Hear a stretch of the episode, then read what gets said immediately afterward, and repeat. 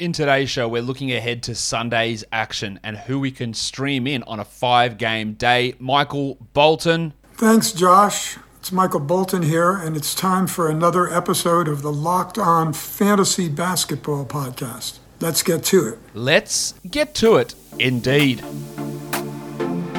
You are Locked On Fantasy Basketball, your daily fantasy basketball podcast, part of the Locked On Podcast Network.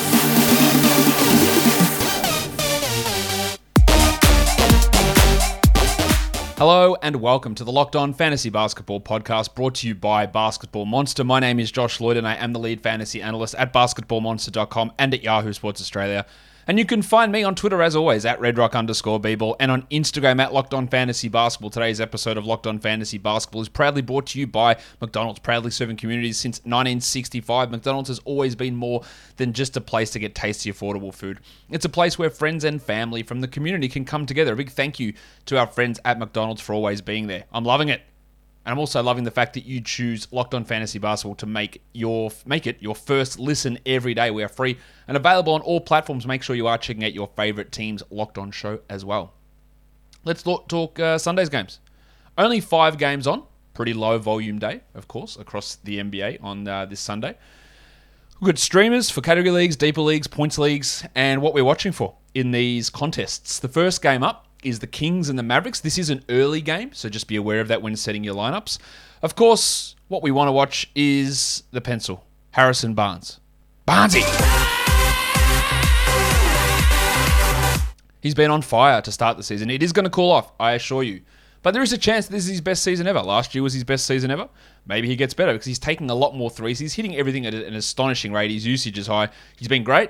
But I do expect a level of cool-off. And I also want to watch Davion Mitchell. So many people are holding this guy in 12-team leagues. There's no need for it. He's their fourth guard. Again, he might get 25, 26 minutes. He's not a top 200 player so far. He's a nice steal streamer. And if you are looking for someone to stream, like, he's an option for sure.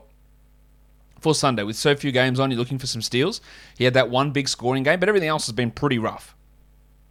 But he is an option, at least for this day. Let's see how he goes. I'm really impressed with his defense on court. It's been great. No one had any... Well, that's not true. I had a few doubts about that because of his size. But he's been great. It's just everything else that's not really there.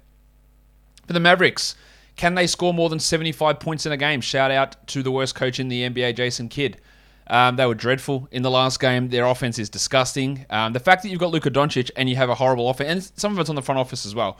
But... that offense is disgusting. Tim Hardaway Jr., he's moving more towards being a specialist streamer, like a Joe Harris, Duncan Robinson type, although he does score more than those guys.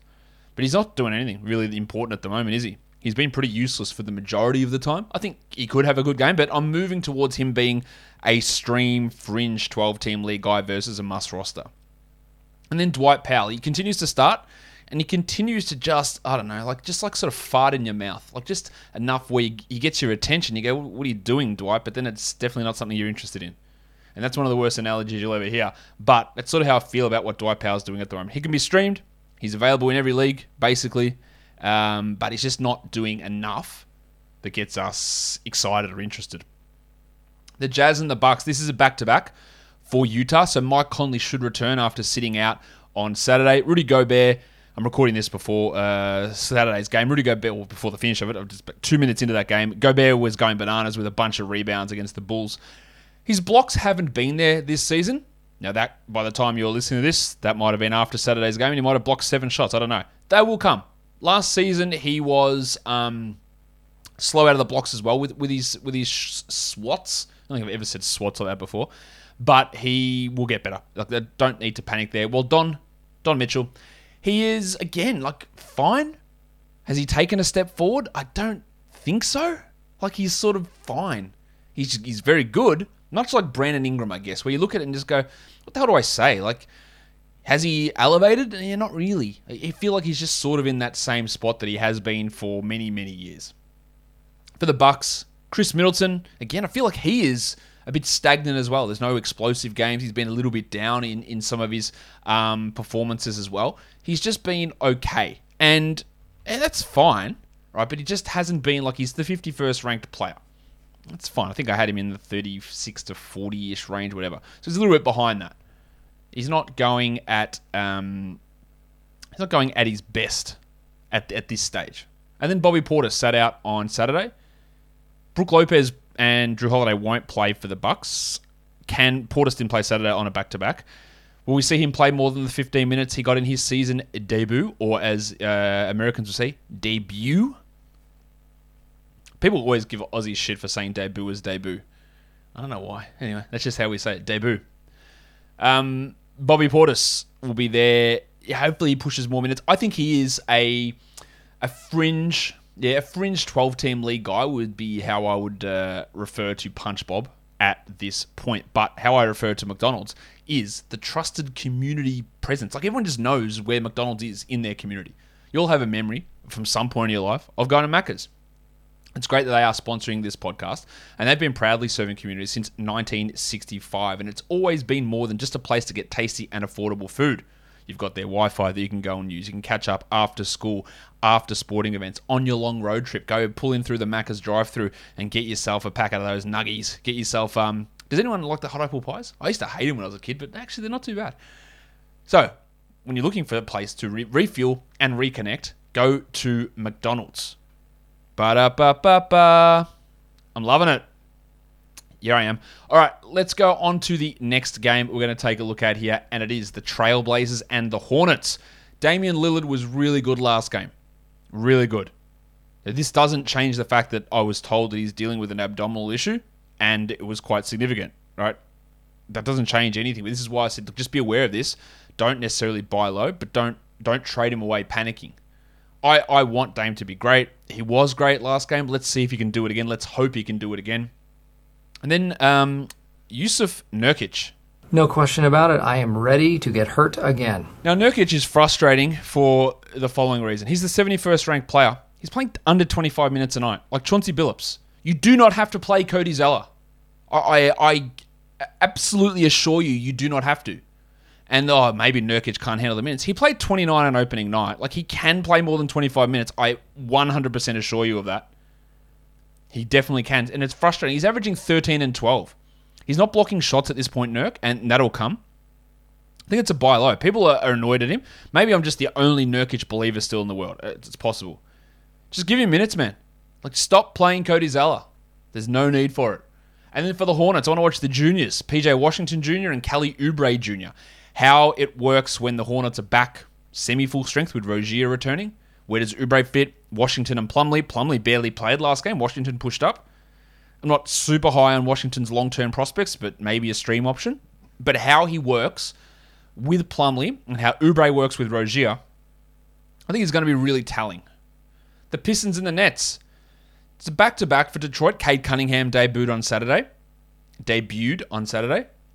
I don't know if he's going to play in the back-to-back, but I want to watch Jeremy Grant, who has been, I don't know, up and down, I guess.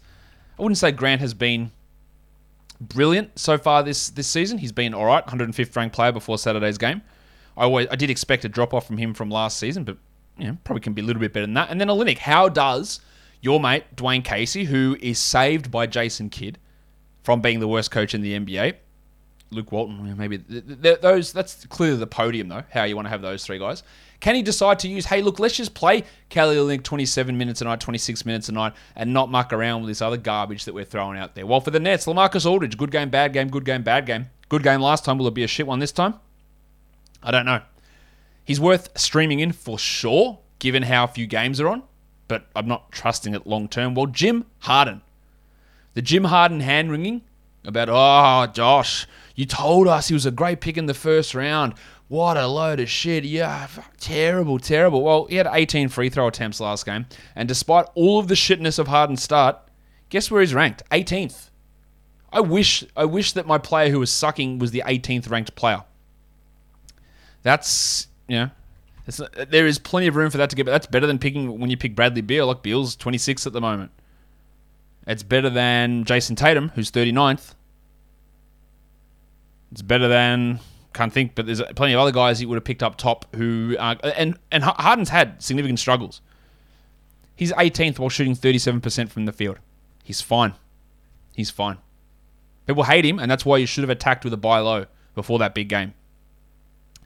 Rockets and the Lakers, the Christian Wood. I really always just want to focus on where his free throws are at. He's been solid enough. I don't think he's going to blow us away or anything like that, but as a solid option, which I think he's been. Like, he's the 42nd ranked player. You were picking him in the 35 to 50 zone, most likely 3rd to 4th round. He's giving you what you need, 19 and 11. He's hitting 71% from the line. Like, he's been fine. Let's see if we get more of that. Well, Eric Gordon, he's had a couple of interesting scoring games. I really do not think that he is a must-roster 12-team league guy. He's 113th at the moment. That's coming with 14 points per game, but he's hitting 51% of his shots, and that's going to drop off. But I'm more interested in role and usage versus fluctuations in shooting percentages for guys at this point. Well, for the Lakers, Carmelo Anthony, another one in the good game, shit game group, because last game he was excellent against the Cavs as they fought back. He has produced really good numbers so far. He's averaging 16 points with 3 threes and shooting the ball well. Now, he doesn't do anything else. 4 rebounds, 1 assist, half a steal, half a block. So a combined two assists, steals, and blocks. This is coming on 50% three-point shooting. So let me guarantee you one thing here. Yeah, if you want to do a Watfo of Carmelo Anthony shooting 50% from three, I tell you, it's 0%. It is going to come down. And when that comes down, the field goal percentage drops from 49, maybe to 46. The three-pointers made go from 3.2, maybe to 2.2. The 15 points per game go to 12 points per game. And then you're looking at him and going, why is this dickhead on my 12-team league roster? Like, for sure, add him. Like, he's a great ad for Sunday. He's on a hot streak. I assure you, it will not continue. It cannot continue. He won't be a 50% three-point shooter. I also want to watch Anthony Davis, who we had worries about at the last season. His free throws were bad. In the preseason, they were bad. They're still not great, but they are improving a little bit, 74%. And he's the 21st ranked player, so still not there. But his blocks is really one I want to watch. He's focusing on that. 2.5 blocks per game. That was way up from where it was last season, so that is a super encouraging thing from Tone Davis. In terms of streamers for 9-cat leagues, we're looking at the Shark, Bruce Brown. Royce O'Neal's always a streamer, never a hold. LaMarcus Aldridge, Dorian Finney-Smith, very similar to O'Neal. Kent Bazemore, Dwight Powell, George Hill, and Patrick Connaughton. In terms of deeper leagues, these guys rostered in under 10%. We've got Bazemore and Hilly, Nasir Little, Cody Zeller, Jordan Nwora, Mo Harkless, Alex Len, and Blake Griffin. And then we go to points leagues. Bruce Brown, that is, O'Neal, Aldridge, Finney-Smith, Bazemore, Powell, Hill, and Connaughton. Oh, that's the wrong button. I pushed the wrong one. My bad. That was category leagues in. Let's go to points leagues one. Bruce Brown, Jalen Brunson, who should be rostered everywhere. LaMarcus Aldridge, Grayson Allen, Bobby Portis, Dorian Finney-Smith, Pat Connaughton, and Royce O'Neal. Now, guys, with a new and updated website, BetOnline, it's always been the place to go for football and basketball betting. Now it's even better. So go to that new updated interface and use our promo code LOCKEDON when you sign up, and you get a 50% match deposit on that first deposit. From basketball, football, the World Series, NHL, UFC, boxing, or even your favorite Vegas casino games. Don't wait and take advantage of all of the offers they have for the 2021 season. BetOnline is the fastest and easiest way to bet on all your favorite sports. BetOnline is where the game starts. And when you are making your bets at BetOnline, grab a Built Bar, because these are delicious. They're great straight after a workout, because they're a protein bar that tastes like a candy bar. Raspberry flavor, strawberry flavor, orange, coconut, cookies and cream, mint brownie, plus all the special editions. Have they got a pumpkin spice one for Halloween? Surely they do. If they don't, Built Bar, take the idea and run it for next year. These are also healthy. 17 to 18 grams of protein, 130 to 180 calories, 4 to 5 grams of sugar, and 4 to 5 grams of net carbs. And you can get them for 15% off at Built.com. So head to Built.com, use the promo code LOCKED15 to save 15% off Built Bar, the best tasting protein bar ever. And I'm going to taste my ass right out of here. That is it for today's What to Watch For show. Tomorrow we'll be back with a waiver wire show, a live pregame show at 6:30 p.m. Eastern, a What to Watch For, and then a full recap of all of Sunday's action, guys. Follow, subscribe, thumbs it up, 5-star reviews. You know what to do. We're done here. Thank you so much for listening, everyone. See ya.